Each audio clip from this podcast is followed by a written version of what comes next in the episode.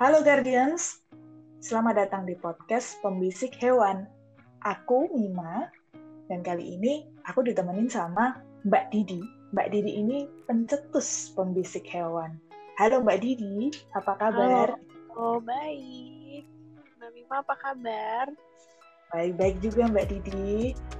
Oke, okay. Mbak Didi. Karena Iya. kita tentang pembisik hewan nih. Yang namanya aja bisik-bisik, berarti paling enggak kan kita ngobrol ya sama hewan ya. Hmm. Betul. Kalau dari Mbak Didi, pengalaman pertama ngobrol sama hewan ini dari kapan sih? Dari awal punya kucing sih 2007-an itu ya aku kayaknya eh, selalu tahu dia mau apa terus kalau aku mau apa juga aku eh, komunikasikan kan ke hewannya. Kebetulan cuma punya kucing nih. Nah terus tapi kan saat itu aku tidak tahu apakah aku halu ataukah ini terjadi sebuah komunikasi ya yang ya udahlah ha- hasil akhirnya yang penting eh, kejadian sesuai harapan gitu. Aku pikir ya itu suatu form komunikasi entah dengan cara apa entah dengan medium apa gitu Pesannya tersampaikan ya Mbak Didi ya. betul Nah terus eh, dari hasil ngobrol sama hewan ini, Mbak Didi kan Mhm. berhasil menelurkan tiga buah Mhm. buku ya. Mm-mm, tiga buah buku. Dari buku ini aku kenal sama Mbak Didi nih, yaitu tentang Bapak Pacoh ya. Eh, pacoh ketika kucing bicara ya berarti awal Di Pacoh ketika kucing bicara, terus buku yang kedua adalah pacoh sem- pacoh and friends semua mau bicara Semua mau bicara dan yang terakhir yang adalah adalah pengabdi kucing pengabdi kucing. Nah ini yang Hmm. masih available yang pengabdi kucing ya Mbak Didi ya. Oh, oh. Dan Jadi, pengabdi kucing itu ya udah lebih apa ya udah lebih matang cie lebih sudah matang melakukan. Ini sebagai hasil dari oh. ngobrol sama hewan ini ya. Kalau dari pengalaman Mbak Didi selama ngobrol sama hewan ini pasti ada semacam pengalaman senang, pengalaman sedih dan pengalaman lucu gitu kali ya. Mm-mm. Itu sebenarnya eh, Mbak Didi belajar nggak sih? Belajar secara tanda kutip serius nggak sih? Belajar seriusnya setelah ikut linking awareness journey di 2017 awal. Dari 2007 ke 2017 itu 10 tahun ya enggak cuman mengikuti intuisi aja yang aku punya dan mempraktekkan sehari-hari. Hmm. lalu keluarlah dua buku itu. Jadi buku yang dua yang pacoh itu secara simpelnya itu sangat sehari percakapannya makanya sangat sehari-hari di buku itu tapi setelah secara serius ikut kelas Linking Awareness Journey kemudian Linking Awareness Adventure terus dua kelas lainnya akhirnya aku jadi tahu gimana cara mengeksplor lebih dalam jadi Hmm. makanya di kucing itu ceritanya jauh lebih berwarna jauh lebih detail jauh lebih dalam dibandingkan yang buku dua buku sebelumnya Jadi buku yang terakhir ini istilahnya buku setelah Mbak Didi mempelajari ilmu ngobrol dengan lebih serius ya. Mm-mm. Tentang ilmu ngobrolnya ini nanti kita akan bisa obrolin lebih dalam di episode lain ya Mbak Didi ya. boleh Kita akan balik sedikit nih ke pembisik hewan. Sebenarnya apa sih pembisik hewan ini Mbak Didi? Pembisik hewan ini sekumpulan orang-orang yang suka bisik-bisik. Oh enggak ya. Kenapa namanya pembisik hewan? Karena kalau teriak-teriak ntar berisik. Oh itu. Hewan pasti takut ya. Oh, oh ntar kabur. Sebenarnya waktu itu aku dapat kata-kata pembisik itu sebenarnya dari Kinan karena sebelum ada pembisik hewan ini kita ada eh, bikin ini sebelum sebelum pan eh di awal pandemi itu kan aku ikut tarot eh, DRD itu kumpulan Hmm. pembaca divinasi termasuk salah satunya pembaca hewan aku ada aku ada Kinan ada Dokrani tapi waktu Hmm. itu yang membuka slot itu Kinan dan dia menamai dirinya pembisik kucing Hmm. Nah, berawal dari situlah aku terinspirasi gimana kalau diluasin aja. Jadi pembisik hewan kita buka untuk uh, hewan yang le lebih beragam dengan orang juga yang lebih beragam lagi. Nah terus abis itu baru bikin ide awalnya bikin zoom meeting itu support support waktu itu aku lupa deh support kucing atau support hewan ya? Pokoknya support uh, hewan, hewan ke, kita. ke kita di masa pandemi karena itu di awal-awal pandemi hasil dari event online itu disalurkan untuk membeli APD karena waktu itu APD hmm. masih sulit. Nah hasil dari bikin kelas online itu ternyata lumayan banyak tuh yang tertarik termasuk Mbak Mima juga waktu itu kan jadi peserta ya. Hmm. Betul itu aku ngikut. Aku sama Kinan kan kita cuma bisa waktu itu kasih sesi terbatas sekali ya cuma beberapa orang gimana kalau kita ajak lagi orang yang lebih banyak sebagai pembisik sehingga lebih banyak hewan lagi yang bisa kita bisik-bisikin. Jadi yang namanya pembisik hewan itu sebenarnya bukan saya pinjam istilah jaksel ya, literally membisik gitu ya. Uh, um, literally whispering ya. Jadi memang itu istilah yang diambil untuk menunjukkan bahwa memang pembisik hewan ini salah satu kelompok yang bisa bantu untuk berkomunikasi dengan hewan ya.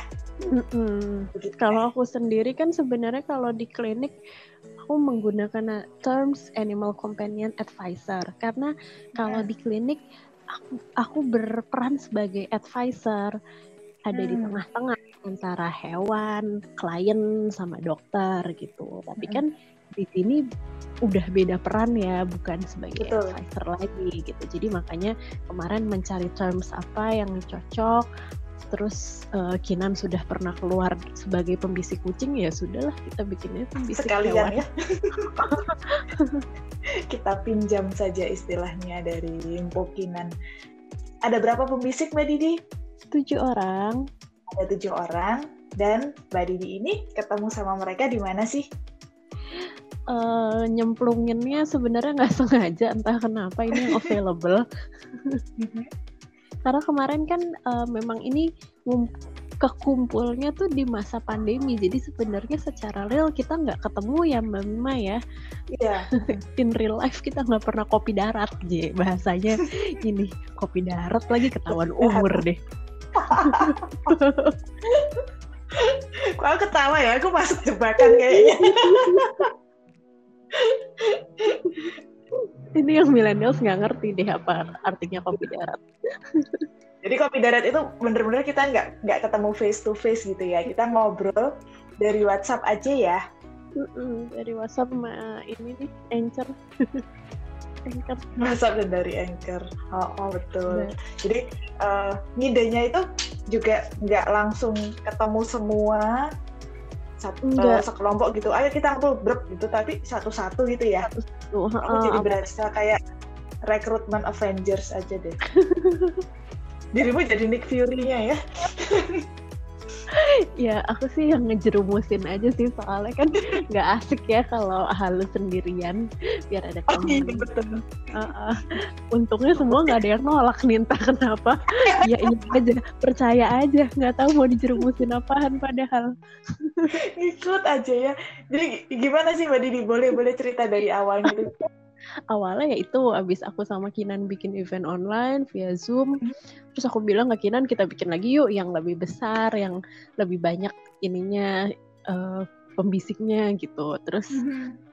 oke okay. Kinan ini kan memang aku sama Kinan sudah uh, kenal dari lumayan lama dari perkucingan di 2012 apa 11-an gitu. Nah, mm-hmm. Kinan juga sudah ikut Linking Awareness Journey dua kali di Pet Love Center sama di Waikambas sama Lucia. Jadi mm-hmm. um, waktu di Waikambas sama aku juga bareng di kelas itu. Terus habis itu setelah Kinan siapa lagi ya? Aku berpikiran aku mengajak uh, Mbak Oli. Mbak Oli ini aku juga ketemunya di Waikambas dan kita lumayan beberapa kali kontak-kontakan. Uh, jadi setelah Waikambas kita masih beberapa kali ketemuan. Kebetulan terakhir kali ketemuan ya sebelum pandemi. Waktu itu kita uh, ikut salah satu kelas healing. Hmm. terus abis abis Mbak Oli nah aku tahu kalau Mbak Oli ini punya satu grup yang sering um, melakukan linking secara bersama-sama di situ ada Mbak Nita, ada Ibu R dan adik D. Hmm. Terus aku sebenarnya sudah bertemu dengan Ibu R dan adik D waktu mereka ikut kelas LAJ di Jakarta sama Mbak Oli hmm. juga. Karena waktu itu aku nganterin Poka yang jadi narasumber. Tapi memang waktu itu sih belum nggak nggak secara formal kenalan ya tapi di IG kita sudah komunikasi terus kalau sama Mbak Nita aku kemarin sempat uh, kirim-kirim ini pisang buah-buahan buat gajah-gajah di Waikambas. Terus Mbak Nita juga ikut donasi dan membuka slot linking untuk donasi yang hasilnya dikirimkan ke Waikambas itu. Jadi di situ aku mulai memperhatikan kalau Mbak Nita sering buka linking untuk donasi. Jadi aku ajaklah nggak mau nggak kita bikin event donasi? Itu jadi ya sama Mbak Nita aku sama sekali belum pernah ketemu. Cuman belum pernah DM dm di IG terakhir uh, setelah itu udah oke okay, oke okay, bikin grup WhatsApp kayaknya ada yang kurang nih. Biar halunya lengkap. Uh, uh, itu kan sudah ada orang Jakarta tiga orang, orang Tangerang dua orang, orang Bandung satu orang. Kayaknya terlalu barat sekali gitu. jadi saya carilah yang agak tengahan sedikit ya, jadi pilihan jatuh ke Mbak Mima. oh, saya amat sangat terhormat bisa dicolek untuk ikut bisik-bisik sama hewan jadinya frekuensi aja kali ya waktu itu bener-bener bener-bener uh, apa ya nggak direncanakan mau milih siapa terus nggak ada pilihan oh yang ini sering berprestasi gitu yang ini udah praktek banyak.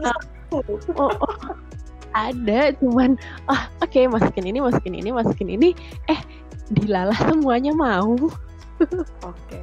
berarti ya, memang memang frekuensi itu penting ya iya kayaknya ya jadi selain selain satu frekuensi berarti ada satu kesamaan lagi di antara para pembisik hewan ini semuanya adalah belajar di linking awareness journey gitu kan Mbak Didi?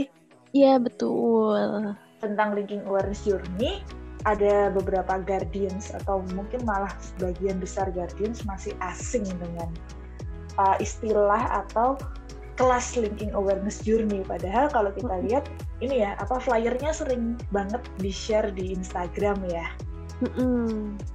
Mau iya. dijelaskan soal linking awareness journey? Harus dijelaskan, tapi tidak di episode ini karena oh, awareness journey itu kan panjang. Oke, okay. mungkin sementara kita simpulkan itu apa sih kelas dukun-dukunan, bukan sih Mbak? Itu sebenarnya tergantung perspektif nggak sih? mungkin kalau dari aku lebih tepatnya adalah kelas halu yang divalidasi bersama. Enggak sih, itu ada ada banyak sekali yang dipelajari di situ kok. Secara ilmiah dapat kok. Jadi jangan kepikiran kalau pembisik hewan itu adalah dukun dengan kelas yang penuh dengan sesaji dan asap. Apa sih linking awareness journey itu? Nanti di episode selanjutnya kita ngobrolin itu ya Mbak Dewi ya. Boleh. Boleh. Jadi untuk episode ini kita cukup dengan kenalan dengan pembisik hewan dari pencetusnya yaitu Mbak Didi. Dari penceburnya ya? Penceburnya, penggeretnya. Terima kasih ya Mbak Didi atas kesediaan waktunya. Sudah iya, mau ngobrol sama. Dadah Guardians. Bye.